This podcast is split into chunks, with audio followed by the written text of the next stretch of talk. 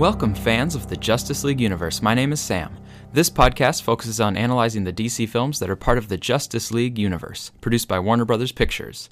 This universe is centered on the Man of Steel, Batman v Superman, Justice League trilogy by Zack Snyder, and it also includes Suicide Squad, directed by David Ayer, and Wonder Woman, directed by Patty Jenkins, with Aquaman, Shazam, a Wonder Woman sequel, and several other exciting films coming in the future. Speaking of Zack Snyder's trilogy, we're going to comment in a moment on what we should call this thing. But first, I just want to say that you can't analyze deep films alone. So I have to acknowledge my team of contributors Alessandro Maniscalco, who is Raven on Twitter, Rebecca Johnson, who is Derby Kid, Sydney, who is Wonder Sid, and also Nick Begovich, who is N Bego. You can also follow the show on Twitter at JLU Podcast. In this particular episode, we are going to answer our major questions that we had going into Justice League, uh, and we listed those in our last episode. And then we are going to share our initial interpretations of the film with regard to conceptual themes and character arcs. We have absolutely loved the depth of thematic content in Man of Steel and Batman v Superman, and so we're eager to dig right into what we saw in this film, Justice League. We have only had a few days to process it all, and it's been a bit of a roller coaster of emotions and reactions thus far, so needless to say, these thoughts are all preliminary. We reserve the right to clarify or modify our interpretations as we proceed through our full analysis of the film. Also, across the five of us, we don't all necessarily endorse everything said here, but we think they are all reasonable interpretations, and obviously, for any rich creative work, we should always welcome multiple perspectives. So, in a moment, we'll share a few of the themes that have come across to us, and we'll also comment on the major characters. But first, let's just appreciate the fact that Zack Snyder's trilogy has now concluded with Justice League, and we are very curious what this trilogy will end up being called. There was, of course, the Dark Knight trilogy by Christopher Nolan, which ended up getting its name from the middle installment, uh, which was emblematic of the overarching story and also helped to distinguish it from the earlier Batman films that all had Batman in the title. Other trilogies from Warner Brothers were very obvious to name, like the Lord of the Rings trilogy and the Hobbit trilogy. But for Zack Snyder's, the name isn't as obvious. There is the connective tissue between the titles of the second and third film, with Dawn of Justice leading to Justice League, but that kind of leaves out Superman, who was basically the sole focus of the first film, and whose rise as Superman, his sacrifice, and then his resurrection are clearly a massive part of the trilogy overall. As naturally happens, we predict that social conversation will gradually settle on a name for the trilogy that will stick, and it will probably happen in the next few months, if not weeks. Some possible names that might come up are Man of Steel trilogy, Death of Superman trilogy, Superman trilogy, Zack Snyder Superman trilogy, Dawn of Justice trilogy, Dawn of the Justice League trilogy, Snyder Justice League trilogy, or Zack Snyder's Superman saga. There's not really an obvious leading candidate. Our listener at Paulos Garrett thought that the Man of Steel trilogy works as a name, and at Dudeside proposed that uh, it could be called Zack Snyder Superman Gospel. As for me, if I had to pick one right now, I guess I would say that the Dawn of Justice trilogy would be my pick. Because overall, it's not a Justice League story, the trilogy is about the formation of the Justice League, so Dawn works well to indicate that the films all lead to Justice League. And I like how Dawn of Justice clearly refers to both the second and the third film in the trilogy. The main drawback to this, though, is that it doesn't explicitly include Superman in the trilogy title. But I think you have to either go toward Justice or toward Superman in picking the title. I can't think of how you'd do both unless you go for a really long name and say, the Death of Superman and Dawn of Justice trilogy. But I guess Dawn of Justice trilogy is where I'm leaning now, and Alessandro actually agrees with me on that. And he pointed out that including the word justice does give a subtle nod to Superman because he stands for justice and he says as much in the movie. If, however, I wanted to go with a title that was really clearly geared towards Superman, I think my second choice for trilogy title would be the Zack Snyder Superman trilogy. If you have thoughts, let us know in the comments or reach out to us on Twitter at JLU Podcast. If our community coalesces around one of the names for the trilogy, then maybe we can start pushing for it online. Okay, let's get into Justice League. First of all, we want to answer the questions that we laid out in our preparatory episode. So let's go through those first. Number one, how will Superman be resurrected? And as a follow up, how does Lois Lane factor into it, given the Flash's message to Bruce Wayne in BVS that Lois is the key? So Superman was resurrected using the Genesis Chamber's amniotic fluid as a conductive field for the energy from the human's mother box, which they charged using the Speed Force. This ties in well with Doomsday's creation, and it was great to hear the Kryptonian music from Hans Zimmer in that scoutship scene. The connection to Doomsday also helps build the tension of whether Superman is going to come back good or evil. It was also kind of cool that both Superman and Doomsday left the scout ship and went to Heroes Park. Another nice connection to BVS is that Bruce was set on killing Superman in that movie, but in this movie, he is leading the charge to try to bring him back to life. If we compare this resurrection to the comic book story of Superman uh, and the death and return of Superman, the movie wasn't exactly the same um, because there they had the regeneration matrix. And here in the film, it was a much faster process to bring him back. So there were some differences, but there were some similarities to the comics. The regeneration matrix from the comics was housed in the Fortress of Solitude. And here in the movie, the scout ship was originally sort of the Fortress of Solitude in Man of Steel. And both the comic and the film relied on alien technology, plus the fact that Superman's cells don't really decay after death. In our last episode, we also wondered about how Clark Kent was going to be reintroduced to the world, but Justice League didn't actually deal with that particular aspect. Hopefully, we get to that in a Man of Steel sequel. We do know that Henry Cavill has one more film in his contract, so that might be a good place to handle the Clark Kent side of things. And as for Lois Lane, she does end up being the key to fully awakening Superman and preventing him from turning into the ruthless Superman in the Nightmare Vision from BVS. She is Batman's big gun, so we can conclude that Flash's message from the future did help Bruce come up with the idea of having Lois ready to help. Number two, if Arthur and Victor hesitate to join the others in forming the Justice League, what changes their minds? For Arthur, he has a direct connection to the ancient civilizations who faced Steppenwolf before, and he initially rebuffs Bruce's invitation, but a series of events leads him to come on board. He sees an alien encounter at sea, and then he sees Steppenwolf, who has reclaimed the Atlantean mother box. This leads to his conversation with Mira, who reminds him of his royal responsibilities as heir to the throne of Atlantis. His mother would have pursued Steppenwolf even up onto land, so that spurs him into heading back to Gotham just in time to help out in the tunnel fight. For Vic, he has a direct connection to the mother box because it helped form him. But what really changes his mind is the fact that his father gets kidnapped. Seeing the threat firsthand and wanting to save his father leads him to join in. Overall, the film did a great job of giving everyone a reason to join the League, and we'll mention all that when we get to our character section. Number three, what will be some of the clear influences on the movie in terms of prior works? We initially guessed Justice League Origin, The Seven Samurai, and The Magnificent Seven, uh, the latter of which was inspired by The Seven Samurai itself. At first glance, we didn't see much in the way of influences from The Magnificent Seven and The Seven Samurai, aside from the story level fact of recruiting a group of people to fend off a threat but some of the potential visual connections may have been lost with the reshoots, or we may just not have caught them yet and we'll keep looking for them in our scene by scene analysis.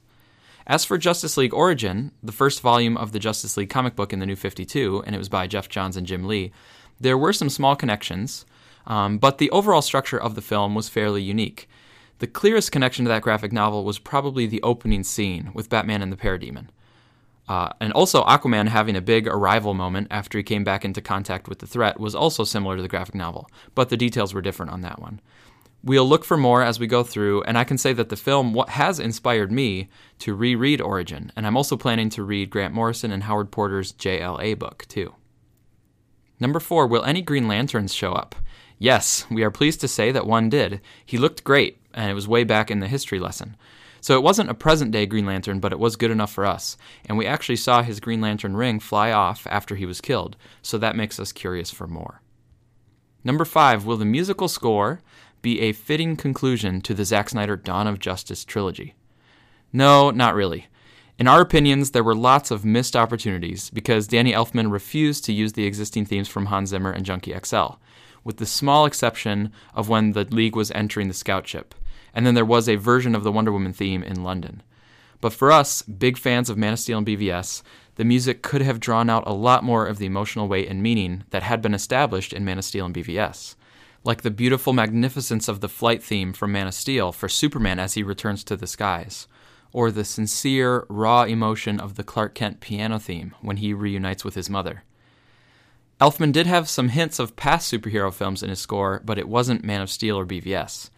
In the opinion of one of our contributors, Elfman totally blew it. For me, the orchestral score wasn't bad, and it wasn't as distracting as I was afraid it was going to be, but it did not form a fitting conclusion to the trilogy. The inclusion of pop songs and rock songs is also a mixed bag. Some people might have liked the White Stripes pairing with Aquaman, but others might say that it stuck out and didn't quite work in the film. It does have a precedent in the trilogy, though, with Man of Steel using Chris Cornell in that film, for example. Uh, and then there was also might be some disagreement about the inclusion of the Batman 89 theme or the Superman 78 theme. I can understand people being opposed to those because they are from very different versions of the characters, but I surprisingly ended up being okay with those callbacks. It's like in the comic books when a reboot happens, it's new versions of the characters and the new creative team gets to establish their vision, but we still allow for and even want homages or connections back to the characters' long histories. So I don't mind those nods back to classic scores, but we just wish that Elfman had also used, more fully, the existing music from this incarnation of the characters, too. Number six, will this movie continue the strong presence of parents? Parents were definitely present in this movie, with Martha Kent, Hippolyta, Henry Allen, and Silas Stone all having memorable scenes. They provide some background and heart for the characters, but they didn't seem to be as profound of a thematic presence as in past movies, with fathers in Man of Steel and mothers in Batman v Superman. It's also possible that some scenes with the parents were cut out of the theatrical version. And it also seems like this movie might have been going more towards brotherhood and sisterhood or like making a team rather than leaning so much on parents. And finally, number seven, what will be the main theme or themes of the movie? This is our bread and butter kind of topic, so we have already quite a bit to say about these themes, so let's do that now. We want to start off by saying that one of the reasons we all love Batman v Superman so much is because of how deep the themes run throughout the movie. The themes seem to direct the character journeys, the visual motifs, and the plot.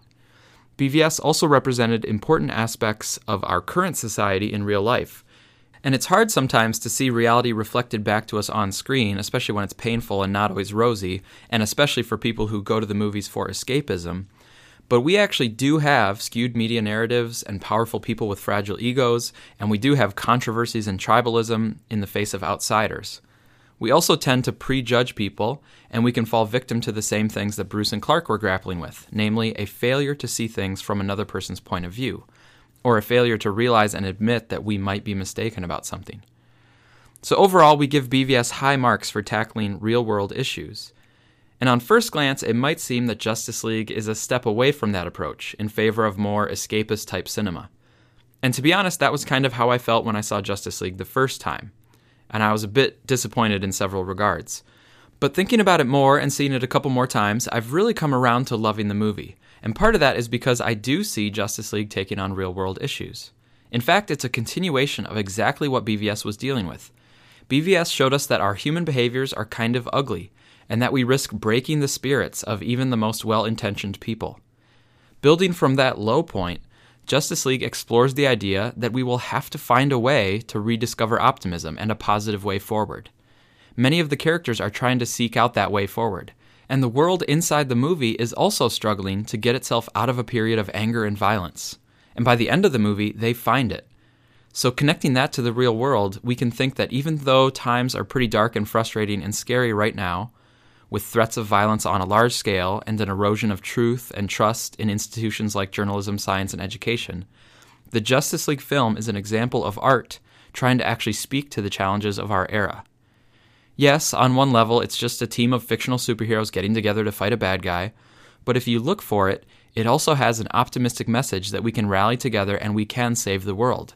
We just can't save the world alone.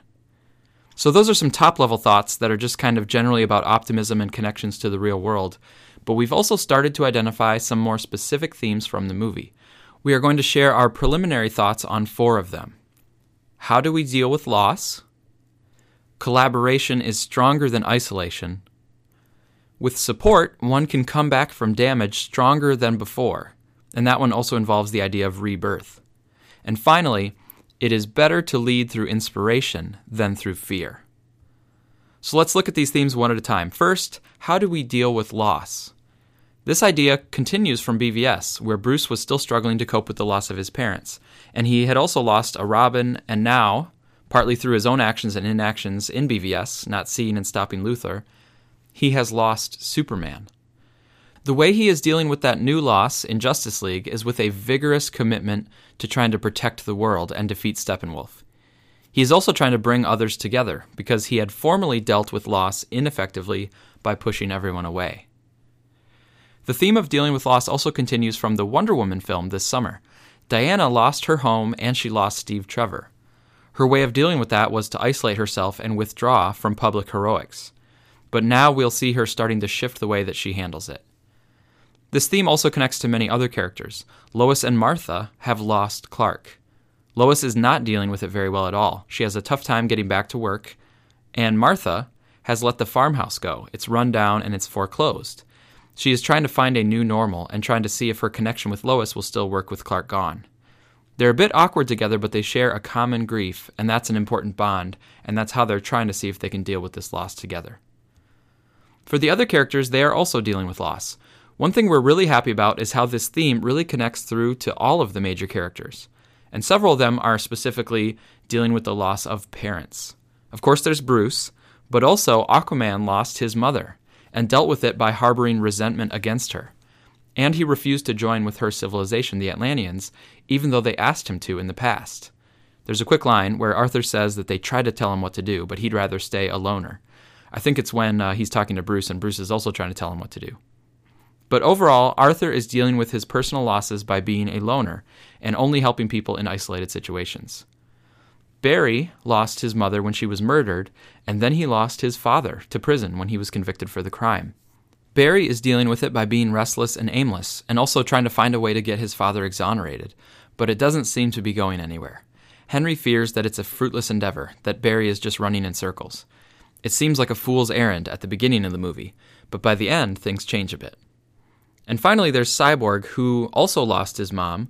She was killed in the same accident that maimed him, and he's also lost all his contact with the outside world, except through data. He is dealing with it by staying shut in at the apartment. On a bigger scale, the world has lost Superman, and with him, they've lost a bit of their optimism and direction.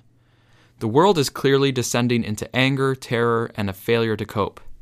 Evidence of this are the World Without Superman montage, the terror attack in London, and the comments from characters like Martha Kent. Now, if you listened to our Suicide Squad analysis, then you know we have heavily criticized that movie because one of its villains, Enchantress, didn't tie in well to the main themes of the movie. Luckily for Justice League, we see some good connections to Steppenwolf for a few of these themes. With regard to dealing with loss, this actually does apply to Steppenwolf too he lost the earlier battle for Earth, and this was a big blow to his ego and it prevents him from standing amongst the new gods of Apokolips. So, how does he deal with it? He basically stewed for thousands of years, waiting for his opportunity to come back and redeem himself in the eyes of Mother. As we'll see as we go through the movie, the heroic characters all have moments where they realize and reflect on the ways that they're coping or failing to cope with their losses. And they find ways to move forward in healthier ways, often supported by their newfound friendships. But for Steppenwolf, he provides the contrast, because he isn't really self reflective at all, and he doesn't find a healthy way to deal with his loss. Thus, he suffers yet another loss, again failing to conquer Earth. But before we get to the resolution of that theme at the end of the movie, let's back up to the start again. In many cases, the losses people experienced have caused them to become isolated and that puts them in a position for character growth, and it leads us to our second theme. Collaboration is stronger than isolation. Or a shorter way to say this might be stronger together. Again, it's impressive how every major character connects to this theme in some way. Bruce, as we said, was very isolated in BVS, but now he is working well with others. It is the others who gave Bruce purpose, to bring them together in order to fight a greater threat. He knew he couldn't do it alone, and he found new strength in depending on others. This includes making new accommodations for more people, like building the Knightcrawler and the Flying Fox, and in a way, Bruce is a mentor to Flash, so he has to be better for Flash's sake. Diana is separated from her sisters, isolated for 100 years after losing Steve and learning the truth about mankind, leaving them to their own choices. But fighting Doomsday with Batman and Superman inspired Diana to be Wonder Woman anew. And now meeting Cyborg and being challenged by Bruce, it helped Diana to overcome her sense of loss about Steve and to work on opening up to the world and to having close relationships again. Arthur emphasizes his isolation at the beginning of the movie with the line, The strong man is strongest alone. He hasn't joined either society, the Atlanteans or mankind. But Aquaman is unable to stop Steppenwolf alone, failing just as the Amazons failed. But he grew to realize that he needed friends too, just like the Flash did, although the Flash was much more open about saying that in the beginning. Uh, Aquaman says it, but we only get that insight with a little bit of help from the lasso. Barry is very clearly isolated at the beginning of the movie, and whereas Arthur said he was strongest alone, Barry knew right away, I need friends. The rest of the league supports Barry and helps him grow and mature. He is stronger because of them. Batman helps pave the road for him to be heroic by telling him to save one person. He even helps him get a real job. And Barry also finds commonality with Vic, so he ends up with a group of friends that have helped him in many ways. Victor begins the movie cooped up with his father. No one else even knows he's alive, other than Lex, Bruce, and Alfred. Vic is separated from humanity and from his own humanity. He goes from feeling isolated and not belonging in the world to having people to lean on and valuing his own life again. And finally, although Lois isn't a major character in this movie, her grief has led to her isolating herself from work. Martha is her only connection that we see in the film until Clark comes back. From these starting points of isolation, eventually they all connect and find the value in working together. The resolution of this theme is highlighted in several specific moments later in the movie that show the collaboration, there's Aquaman riding on the Batmobile, a contrast to Arthur throwing Bruce against the wall. Cyborg catches Aquaman in the sky, a contrast to Aquaman doubting Cyborg's allegiance to the team. Batman coaches the Flash, which reinforces the idea that the Flash would benefit from having friends. And there's also the Flash Cyborg fist bump at the very end of the movie. The Flash also helps Diana with the sword, and he clears the way for Cyborg when he's working on the Unity. And a big one is when Diana makes a leader's decision to save Batman from the parademons. So the heroes very thoroughly illustrate the idea of moving from isolation to collaboration. And the film shows that collaboration is more powerful and more humanizing. From the villain's perspective, this theme also works pretty well. Steppenwolf is basically isolated, in exile after his prior failure. That failure, by the way, was caused by the collaboration of Amazons, Atlanteans, and the tribes of men and back then and ever since, Steppenwolf seems to be alone. We don't see him with any collaborators or mentors or support structures other than the parademons. And thematically, he is driven to reform the unity, bringing the three mother boxes back together. So he is also trying to gain power by bringing disparate things together. But in the climax of the movie, the Justice League separate the villains' unity while staying unified themselves, which leads to the hero's victory. It might have been great to get even one more layer on top of the heroes coming together. For example, mankind or Atlanteans or Amazons could have also reunited in some way. But that may have been beyond the scope of the movie in terms of what they could pull off at the end. There also might have been a chance to show more unity coming together of mankind after all the turmoil of the World Without Superman montage, but that might have been maybe too much of an echo of the BVS candlelight sort of scene. And maybe going to this kind of unity that's like broad and outside of the Justice League may have actually drawn attention away from what we wanted to see at the end, which is the six Justice Leaguers all together. So it's understandable that they left it out. It's just a thought that we had. All right, the third theme that we're working on is about rebirth or overcoming adversity. We're not quite sure how we want to phrase it yet, but here's the idea.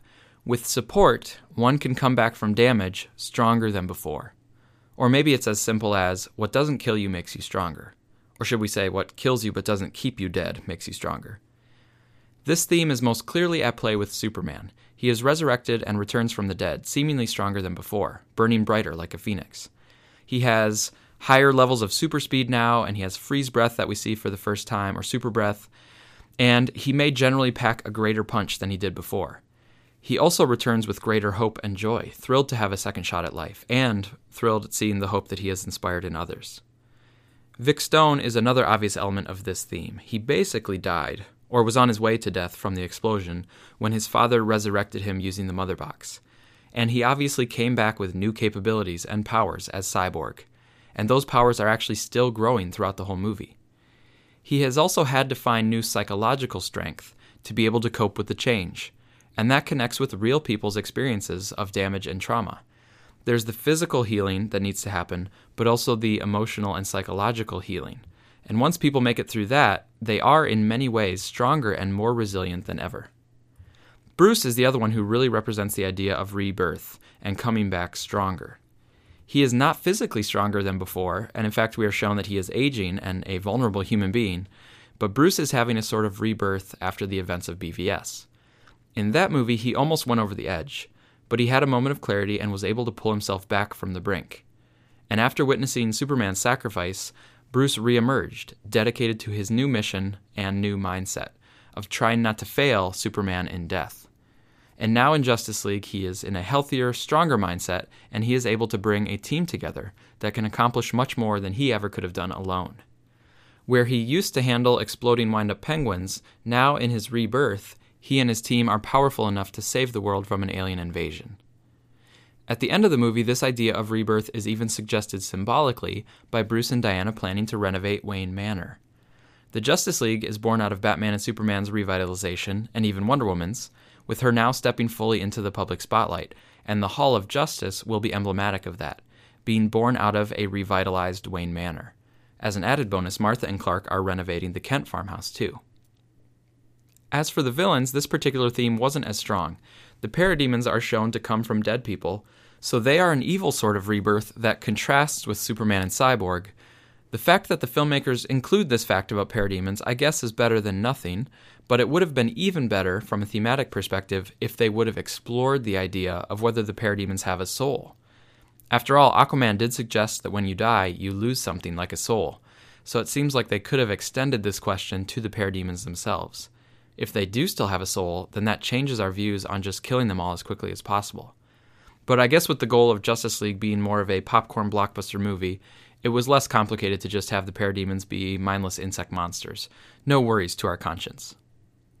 The fourth and final theme we'll mention in this preliminary episode is the idea that it is better to lead through inspiration than through fear. Right at the very beginning of the film, we learn that the parademons feed on fear. This is emphasized again several times, such as when Steppenwolf is interrogating the kidnapped scientists. Also, the London terrorist talks about returning the world to the age of holy fear. So, this is a clear marker to us as viewers that we should cue in on this theme of fear. So there's this sense that fear is a way of keeping people in line, or it's a driving force for humans and other living creatures, so it can be used to control them. But notice that fear tends to stem from the villains of the movie. And yes, Batman is often associated with fear, but we would just say that Batman striking fear into the hearts of criminals wasn't really central to the plot of this film. And in a way, this film is almost about Batman switching tactics. Where he used to use fear as a tool against criminals, now he realizes that it isn't a good way to bring heroes together. He has to find other ways to bring them together and then to motivate them or spur them into realizing their full potentials. So the villains have a strong connection to fear. On the flip side would be the notion of leading people by inspiring them. Bruce accuses Diana of staying out of the spotlight and not being a public inspirational figure like Superman was. This is where we can actually tie in the cell phone scene from the very beginning of the movie. Superman in that scene had just helped out with a fire or something like that, and he is staying around to talk with people afterward, and then he comes over to chat with the kids for their podcast. He is not just doing good deeds, he is trying to be an inspirational and accessible figure, standing, smiling, and answering their questions. It's the polar opposite from Steppenwolf interrogating those scientists. So, this kind of inspirational work that Superman does is what Bruce is accusing Diana of failing to do. But at the end of the movie, in the final montage of all the Justice Leaguers, what do we see? It's Wonder Woman after she has stopped a museum robbery. The criminals are confessing, thanks to the lasso of truth, uh, which Diana has lent to the police officers, and Wonder Woman comes onto the screen and returns a stolen object. Then she walks right over to the public and to some children, smiling and talking with them, just like Superman did in scene 1.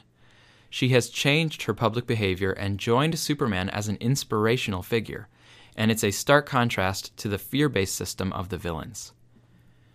Note that this is yet another theme that actually connects well to Steppenwolf. He is directly involved in the fear stuff on the villain side. Perhaps the filmmakers could have deepened the theme even further by showing Steppenwolf being fearful of Darkseid, perhaps worrying about what Darkseid might do to him if he fails again. But even without that level, it still works pretty well throughout the movie. And we really like it that the film not only has fear as a topic, but it actually makes a clear statement about the topic. The film takes a clear position that inspiration based leadership is better than fear based leadership. And this position is not just a personal stance from the filmmakers, this is actually the same position that is supported by psychological and business leadership research alike. Over and over, researchers have found that motivating people by fear, or trying to lead a business through fear, is ineffective. It can produce some short term gains, like people being compliant or completing tasks on time, but it also causes stress, stifles creativity, and causes people to focus more on looking good or not getting caught, rather than them focusing on actually doing their best. In business situations, it can also cause people to resent their employers or seek other employment as soon as possible. In other words, fear based leadership often backfires, and this point is driven home in the film where the fear motivation backfires on Steppenwolf, and the parademons actually swarm him as he's taken away in the final boom tube. The last things we'll mention in this section before we move on to character analysis is one overarching theme and one motif that we noticed. We think Justice League works well with regard to the overarching theme for the entire Justice League universe. We've talked about it in the past how each movie in this universe takes up the question is humanity worth saving? And thankfully, the answer has always been yes. We don't have time to get into it now, but it's clearest in Justice League when Bruce is talking to Arthur, and he says that with the world in crisis and the sea levels rising, maybe they deserve what they get.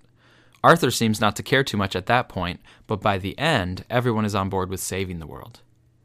One motif that we wanted to mention is humanity. Right at the start of the movie, there's a question to Superman about what's your favorite thing about planet Earth?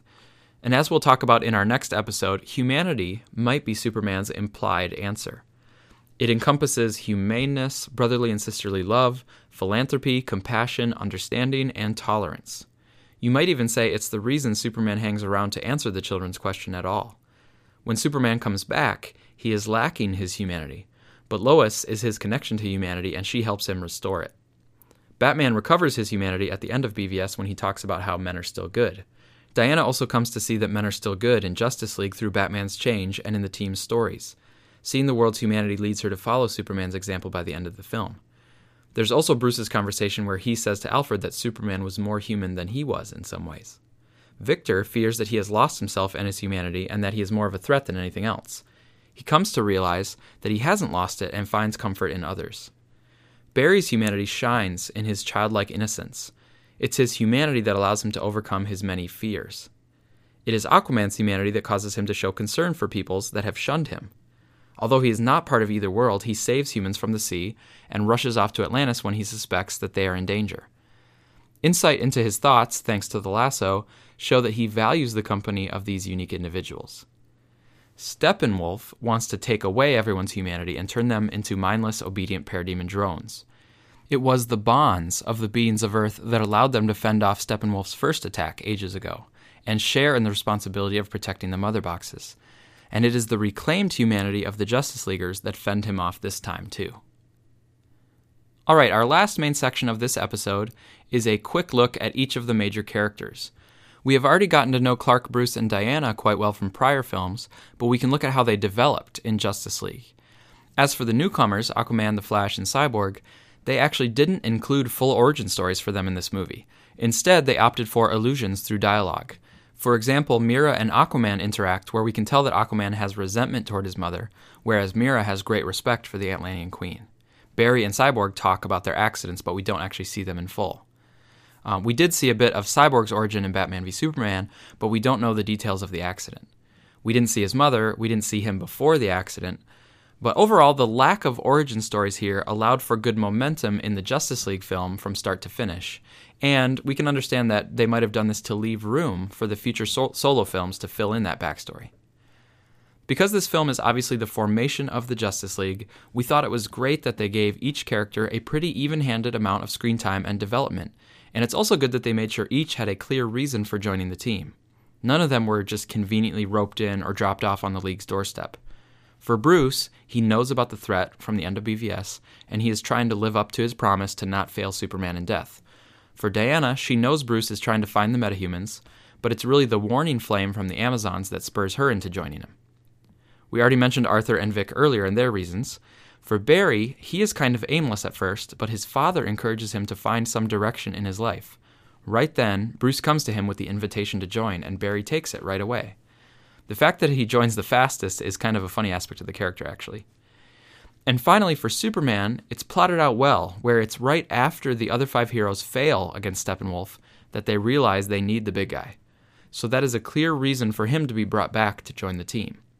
And although Superman doesn't immediately become a team member, he eventually finds himself with the help of Lois, and she lets him know that the League needs him. So of course he goes, with his same willingness to help as always, and now he also has this joy because of his new lease on life. So overall, the film did a nice job of structuring the story so that they all have a reason to join up. So this is the team. But now let's look at each of them individually in a bit more detail. I'll start us off with Bruce, Diana, and Arthur, and then Sidney, Rebecca, and Alessandro are going to help out with Barry, Vic, and Clark. And then I'll finish things off by sharing our thoughts on Steppenwolf. So, first up is Bruce Wayne, Batman. As we mentioned earlier, Bruce is trying very hard to make good on his promise to Superman. There was even a line where he says, I made him a promise. And although they cut that line from the film, they kept the idea and the intention that was there at the end of BVS. I have failed him in life, I won't fail him in death. Looking across BVS and Justice League, it's ironic that Batman goes from wanting to kill Superman to wanting to resurrect Superman. One might even wonder if, after Bruce learned about the mother boxes from Lex's notes and from the cyborg video footage, that reviving Superman may have been a secret motivation of his, just like he kept his motivation for Kryptonite secret in the first parts of BVS. Bruce just had to wait until the team suffered a big setback before he could bring up the idea to everyone else. To be clear, we aren't saying that this is definitely the case that Bruce was all along hoping to resurrect Superman, but it's interesting to think about, especially since Bruce seemed to have already thought it all through, and he knew somehow that Superman's cells don't decay. So he must have done his research, maybe even taking a tissue sample before transporting the body to Kansas. Anyway, it seems like he was looking for a way to make things right, not by simply keeping his promise, but by undoing his mistake. And Diana may have even suspected this same thing, so we'll talk about that more in our scene by scene analysis. Another thing about BVS and Justice League is that it's ironic that Lex may have been hoping that Batman would seek out the other metahumans to take them out, and now Batman is finding them all, using Lex's information, but it's to join forces with them, not to take them out. Now, focusing just on Bruce Wayne in Justice League, a few things stand out. One thing is his interactions with the other Justice League members. It's a big deal that Bruce is opening himself up to them and letting them in on his secret. Before now, it's just been him and Alfred, and sometimes in the past, Bruce was even trying to shut out Alfred. We mentioned some of this in the theme about isolation. And another thing is the team dynamics. Bruce serves as the veteran, the equipment provider, and the initial leader. It's also interesting to look at his interactions with each of the other members. There's still a little bit of sexual tension between him and Diana, which was hinted at in BVS, but they didn't take it very far here in Justice League, which we think was a good call. The movie didn't need that romantic element. With Arthur and Barry, we see Bruce approaching them and trying to recruit them, and he has a distinctively less empathetic style than Diana does when she recruits Vic. Bruce almost just tries to impress them with, with how much information about them he's been able to discover, and then he tries to convince them of the threat that's coming. Diana, on the other hand, manages to use the idea of personal connections and personal growth, not just cold facts and logic. A strong part of the movie is that Bruce's relationship with the other Leaguers progress throughout the movie. He gives advice to the Flash to help him overcome his fear and rise to the new otherworldly challenge and Batman ends up giving Aquaman a ride on the Batmobile, even after Arthur claimed that the strong man was strongest alone. Speaking of strong men, Bruce is shown to be a vulnerable and fragile human, especially relative to the impervious Wonder Woman, Aquaman, and Superman. Even Cyborg, who gets cut apart, is able to be reassembled. But Bruce shows his bruises and his dislocated shoulder.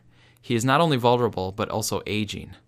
This comes up explicitly when he's talking to Diana, if we compare him to professional athletes, it suggests that he's toward the end of his long career as Batman. With professional athletes, for example, it's very rare to have anyone continuing on past their mid 30s, let alone into their 40s. So this Bruce Wayne is older than basically all professional athletes, but he is doing things that are at least equal to, if not beyond, what professional athletes are expected to do. Therefore, implicitly, he must be thinking about the next phase of his life and about passing the torch to the metahumans. And he seems at peace with this possibility of passing things on. We see him willing to sacrifice himself twice in the movie. The first time is with Superman in Heroes Park. Superman could have killed him, but afterward Bruce said that he's willing to make the trade. And the second time was with the parademons in Ukraine. Batman told the team to go confront Steppenwolf while he took out the tower, but really he was planning to use the sonic emitter to lure all the parademons away, which would have killed him if the team didn't decide to forego the plan and come to his rescue. So Batman in this movie is much more at peace with himself than in BVS. and the fact that he is now willing to sacrifice himself for the greater good connects in powerful ways back to BVS. In that movie, he talked about his legacy, but due to his dark mental state and his feelings of powerlessness, he thought his legacy would be killing someone else.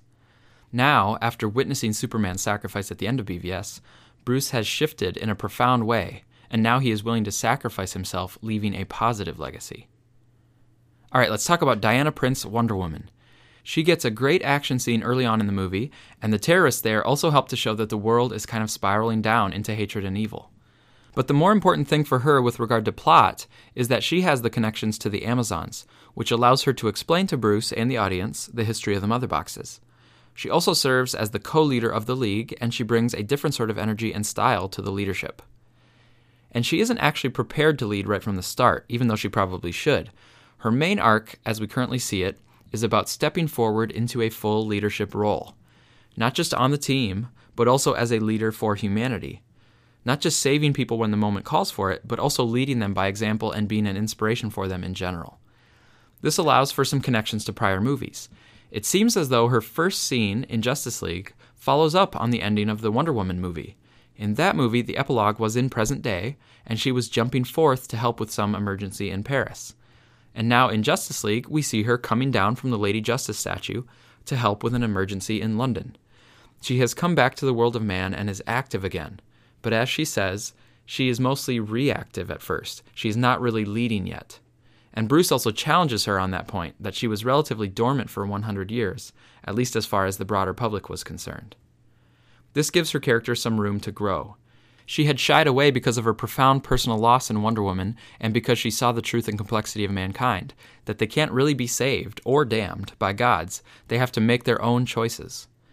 But in Justice League, she steps forward and becomes a leader, and by the end of the movie, we see that she is also taking on a more public role as a hero and beacon for the world.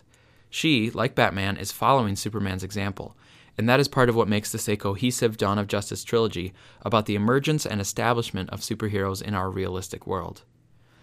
And going back to that conversation about leadership between Diana and Bruce, she says that it's too much pressure to have others' lives depend on your own decisions.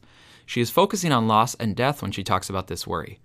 But the flip side of it is that a leader can make decisions that save lives. And this is what happens at the end of the movie when she asserts herself as leader and decides to risk the League, but it saves Batman's life. There were also some nice dynamics between Diana and Vic. She is the one to recruit him, and she makes a connection with him about how they're both trying to find a way to come back out into the world. She admits that she is still trying to work on that too, and this compassion and empathy, which are hallmarks of the Wonder Woman character, eventually open the door for Cyborg to join the team. Dealing with this grief and struggle is also something that Lois is working on, and it's a normal part of the grieving process. Diana, over 100 years, took much longer than others to come to terms with it, but for Diana, an immortal, maybe things like this are just naturally protracted in time. On a more surface level, it was great seeing the lasso again, and her sword and shield from the old gods were a great match for Steppenwolf's axe from the new gods. And that brings us to Arthur Curry Aquaman, because his quindent was also a great weapon to pair up against the axe. And by the way, we're going to try to call it a quindent because that's what Jason Momoa called it in an interview with a Miami TV station. He alluded to an actual royal trident, but Mera wouldn't let him have that one, and so instead she gave him the quindent. Uh, and perhaps we'll get a fuller explanation of all that in the Aquaman movie next year. For now, we'll try to call it a quindent, but sometimes we may slip into the traditional terminology of trident especially because some tridents, like the one in the New 52 comic books, are a trident, but they have two smaller prongs outside the main three prongs. So if we do use trident sometimes, please grant us some leeway. Anyway, about the character of Aquaman, we talked earlier about how he is an ultimate loner, and he also presents as an extreme tough guy, but he gives us hints that he has a soft heart, consistently helping out that village in Iceland, for example, because no one else does, and the fact that the villagers have a great affection for him, it all helps us to see that he might be more of a teddy bear than a polar bear. He is also willing to help out Atlantis, even though he isn't really accepted as one of them. He is part Atlantean and part human, born of the Atlantean queen Atlanna and left with the human father, who from the comics is a lighthouse keeper.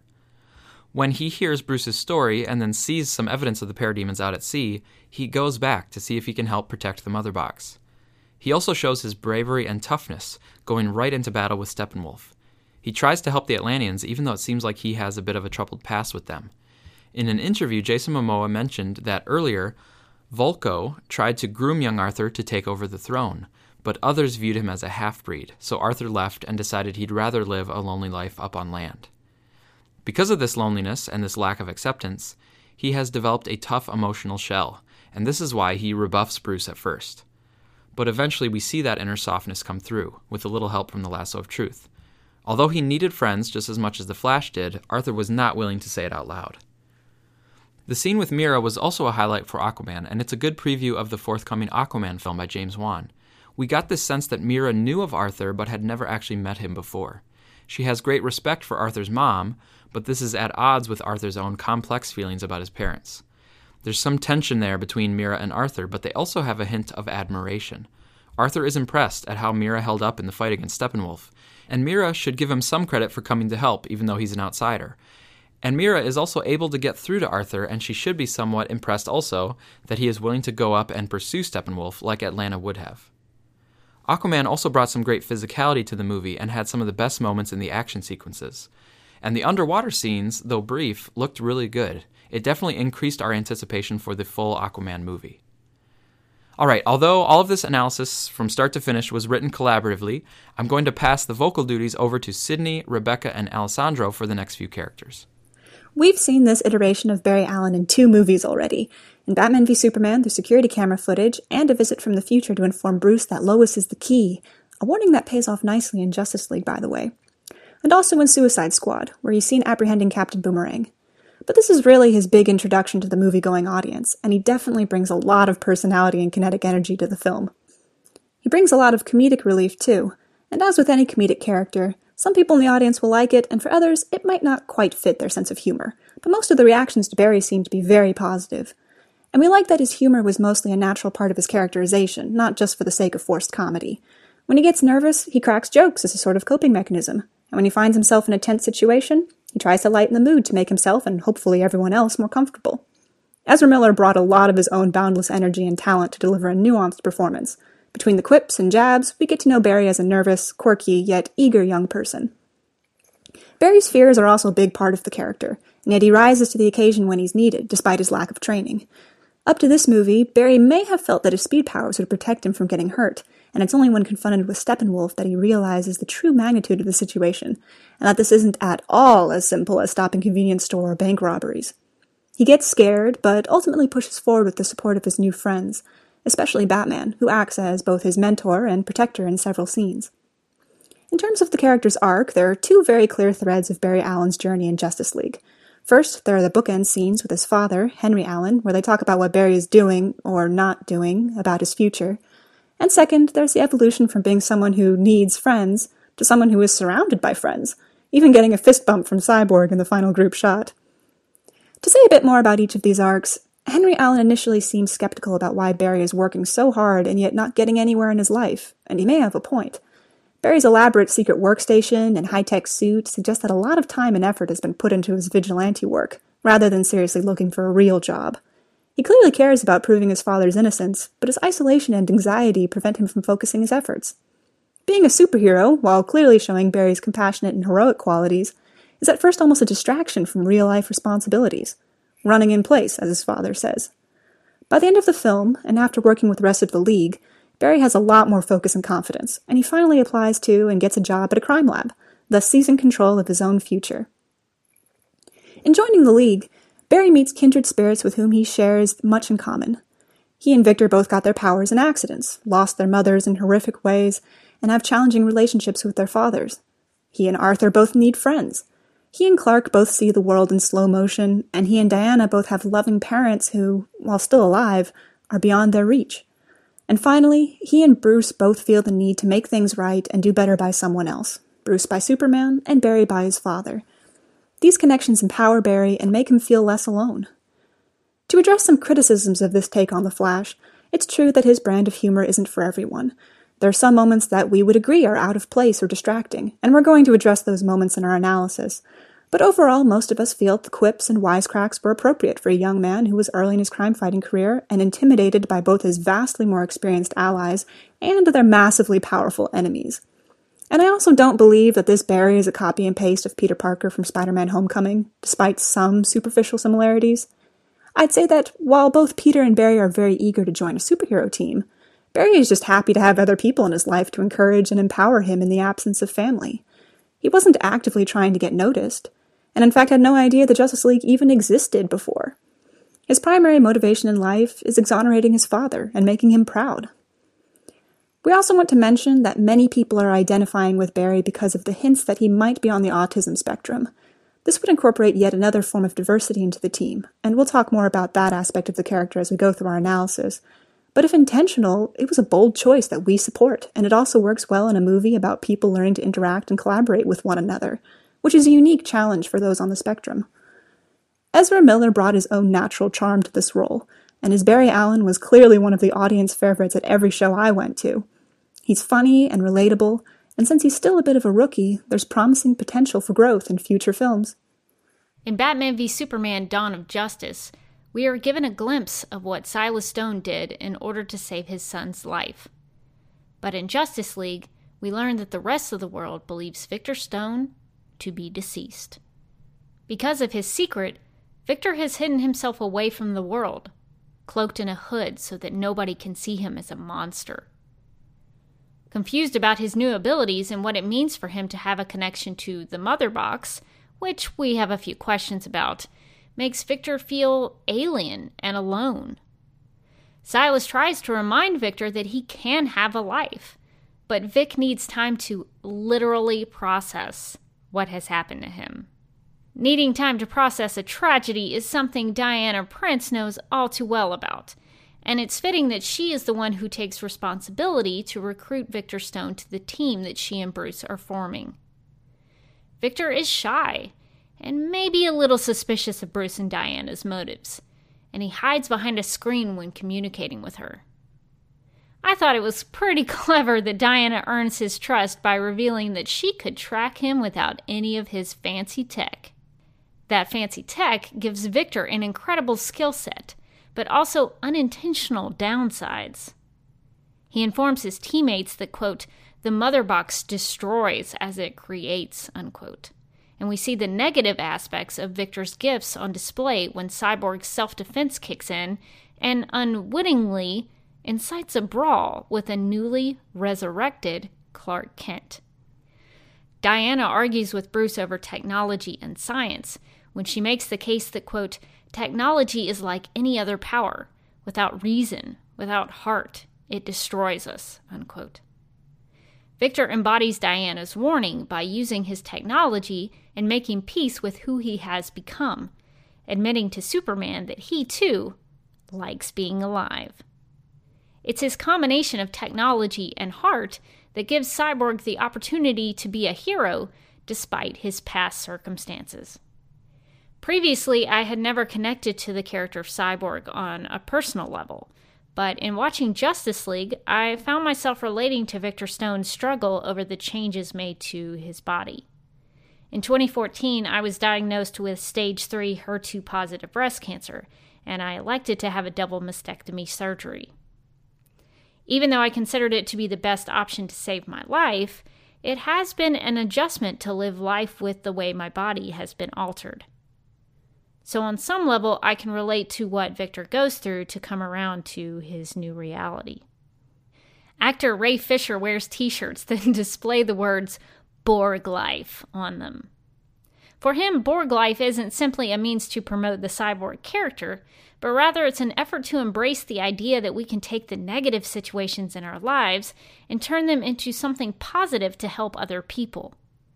Victor Stone's character arc takes him from feeling like an unpredictable monster who wrestles with the loss of who he was to a valued and essential member of the Justice League who accepts who he has become. Borg life indeed. This trilogy of movies can be viewed as a life, death, and return of Superman when you consider each movie's role. In Man of Steel, we saw Superman be given life by his Kryptonian parents biologically, something which is significant given Kryptonians no longer bred in that matter. They further gave him life by giving him a chance to survive, sending him off to Earth. Additionally, the Kents gave Kal-El a life as a human, as Clark Kent. And in the end, he found a life with Lois. In Batman v Superman, we saw not only Superman's literal death, but the breakdown of what Superman stands for, the loss of hope and faith in heroism as people question Superman's role on Earth, and by extension, the heroics of any superhero, including the Batman, who had fought crime for 20 years. And finally, on the third film, he rose again. Fulfilling his Jesus role, Superman rises from the dead in Justice League to save humanity from the quote, devil from the sky, right down to the horns. The world's faith in Superman and what he stands for has been reinvigorated by his sacrifice and miraculous return. The method in which Superman is resurrected has a lot of significance. The act of dipping Clark's body into the amniotic fluid is much like a water baptism from Judaism, which is fitting given Superman's creators were Jewish. It differs a bit from Christianity, in which baptism is more an act of obedience to the Lord, but in this case, Superman is the Jesus figure, which can be connected to Matthew 3:13 to 17 in the New Testament, in which Jesus himself is baptized. At its religious roots, baptism symbolizes death, burial, and new birth. Note that coming out of the water does not symbolize resurrection, but being reborn. This distinction is an important one given the change we see in Superman from previous films. Thanks to at the Charles Buddha on Twitter for noticing the baptism connection right away. Placing Clark Kent's body into the amniotic liquid to resurrect him also ties into the comics, in which an orange fluid filled regeneration matrix is used to rejuvenate his cells. And once he's resuscitated, he is similarly not quite himself, but it is a physical dearth in his lack of superpowers rather than a psychological one as in the movie. Superman symbolically rises from the ashes as he stands over his crumbled statue in Heroes Park, his resurrection parallels and ties into Doomsday's method of origin from the previous movie. Zod, too, had a baptism of his own by the hands of Lex Luthor, in which he was reborn as Doomsday, a devil figure, who lands in Heroes Park destroying the supposed false idol of Superman. As a contrast to that, Superman is reborn to become humanity's savior, akin to Jesus' resurrection. The use of the Mother Box to regenerate Superman's body could attribute to a possible stronger more enhanced version of this prior self, which would also relate to the idea of rebirth, a word recently used in the comics to signify a new start. He is as fast as Flash and exhibits abilities not seen before, such as super breath.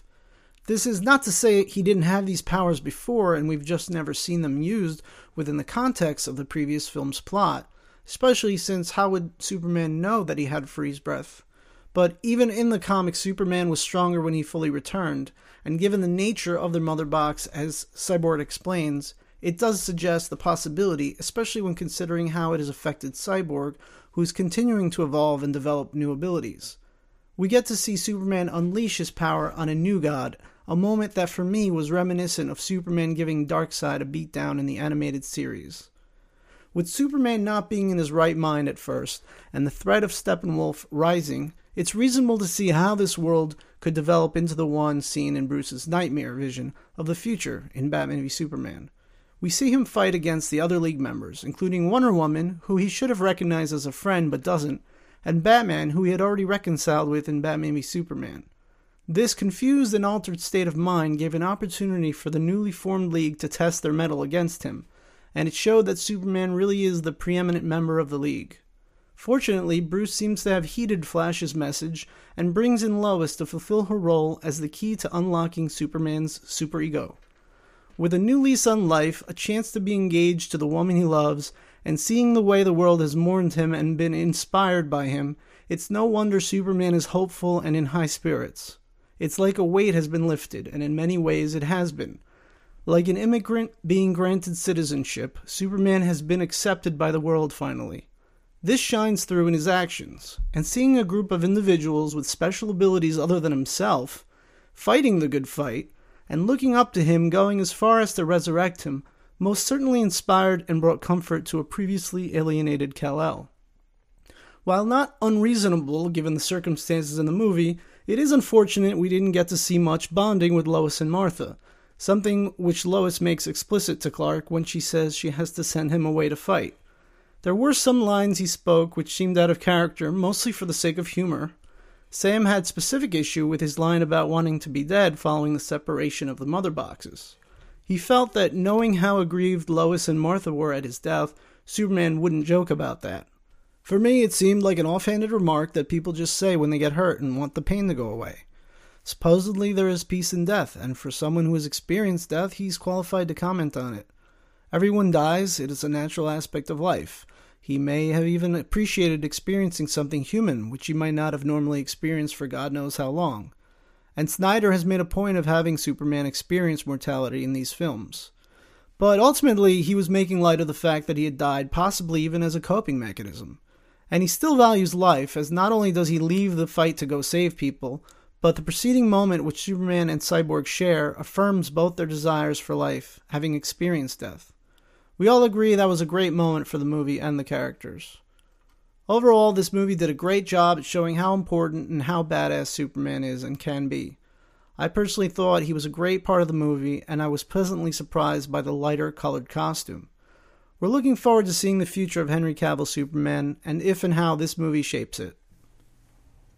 All right, to finish up, I'm just going to say a few things about Steppenwolf. He is often cited as one of the weaknesses of the film, and I even offer some criticisms of him in a YouTube video that I'll be posting on my channel right after this. One critique that I heard from others is something that Mark and Nathan shared on their DC Cinematic Minute review of Justice League. They made a point about how Steppenwolf was just a one level villain, whereas many of the great superhero or fantasy films have a two level threat, like Darth Vader and the Emperor, Lex Luthor and Doomsday, the Joker and Two Face, or the T 1000 and Skynet. Those kinds of villain dynamics make the whole thing just really stand out more and feel more epic. And Mark and Nathan rightly pointed out that Steppenwolf didn't fit that bill. Sure, in Justice League they did have to stop the Unity and then stop suit Steppenwolf himself, but that was really just the main threat throughout the film. The second level threat would have been if we saw Darkseid, or the planet Apokolips in some form, with those being the forces that were even beyond Steppenwolf. But there are several positive aspects of Steppenwolf too. First of all, there is a clear reason for his arrival. Why here? Why now? The first reason is that Earth was the site of his previous failure, so he's been anxiously awaiting Mother calling him back to reclaim victory and conquer Earth. And the other reason is that Superman has died, so that leaves the planet less protected and more vulnerable. Plus, it has led to the rising darkness of anger and hostility shown at the beginning of the film. Now, there were other periods of darkness and hostility uh, in on Earth for sure, but this time it's kind of a confluence of all those events, and also maybe Silas Stone had a little bit of a hand in this. If he did activate the mother box in some way, that might have also set off a chain of events, and then these other things coming together to trigger the arrival of Steppenwolf. So this is why Steppenwolf is invading now, and the mother boxes are activating after thousands of years. And all of this is a nice connection to BVS. Another positive thing is that Steppenwolf ends up being a fitting villain, given that he's exactly what Lex feared from Superman a new God stripping away people's freedoms, i.e., free thought, free will, and taking away their humanity. This threat is especially meaningful if we view humanity as Superman's answer to the question about what is the best part of planet Earth. Steppenwolf is the ultimate tyrant, and he threatens that humanity. So to see Lex's fear, the threat of an all powerful tyrant, an actual devil from the sky, materialized is fitting for the follow up to BVS. He was also a fitting villain because of his connections to several of the overarching themes that we covered earlier. But many people tend to focus more on the CGI and that sort of thing rather than the thematic coherence. So that's just a matter of personal perspectives, but if you view things thematically, we think Steppenwolf actually comes out pretty well. One critique we can share here, however, is that even though he was fitting, he was a bit shallow in the way of backstory. Sure, we got an awesome flashback, but that was still based only on Earth, and it really just went toward showing us his intent. There is little in the way of his reason or backstory for that intent. Even mentioning that he comes from a planet called Apokolips in the flashback would have gone a long way. Instead, we only got snippets to work with, and for people without knowledge of the comics in the Fourth World, it was probably very vague and unsatisfying. He does mention wanting to claim his place among the new gods, but it's never explained what the new gods are and why Earth is his right. He even mentions Darkseid's name at one point, but he doesn't ever elaborate on who that is. And several months ago, the actor Ciarán Hinds, actually talked about the dynamics between Steppenwolf and Darkseid, with Steppenwolf wanting to get out from under Darkseid's tyrannical rule. So it's this interesting thing of a tyrant who is actually underneath another tyrant. Um, but that did not seem to actually make it into the theatrical version of the movie. We can understand that from the hero's perspective, they would know relatively little about the villain, but it would have helped the audience identify Steppenwolf as a less generic bad guy if we knew more about him. And there's also the nuance between Steppenwolf and the unity of the mother boxes. Steppenwolf appeared to be the main threat, but really he was actually just trying to serve the Unity, so maybe that could have been clarified a little bit. But Steppenwolf was a formidable physical threat, as shown with the great action sequences on Themyscira and in Atlantis. And his defeat of the League in the tunnel under Gotham Harbor made him a good impetus for bringing Superman back. And a reason that Steppenwolf may have gotten relatively little development was because the filmmakers were focused primarily on giving full and even treatment to each of the Justice Leaguers, which we think they pulled off well. Alright, so those are our preliminary thoughts on the themes and characters in Justice League. We have many more ideas, and we'll of course refine them and dig into further details as we go scene by scene through the movie, starting after Thanksgiving, which is this Thursday in the United States. It hasn't even been a week yet, and already our team, Alessandro, Rebecca, Sydney, Nick, and myself, have had quite a journey in our thinking about this movie. Most of us started off with a little bit of disappointment, mainly because we were looking for certain things or we were hoping for a certain style based on our love of Batman v Superman. But we saw several positive aspects of the film, and as we started thinking and talking more about the bigger ideas, we realized that it actually does hang together quite well, better than many other films that are also in the category of blockbuster action movie.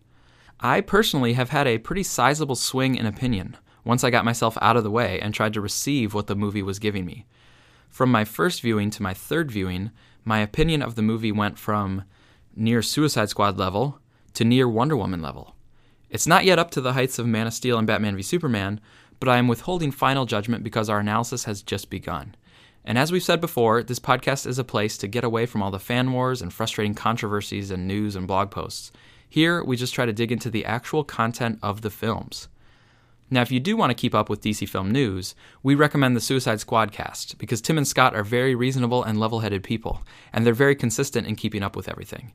And we also recommend Man of Steel Answers if you are in the mood for even deeper dives into these movies. And as always, thanks for listening. We really appreciate the support.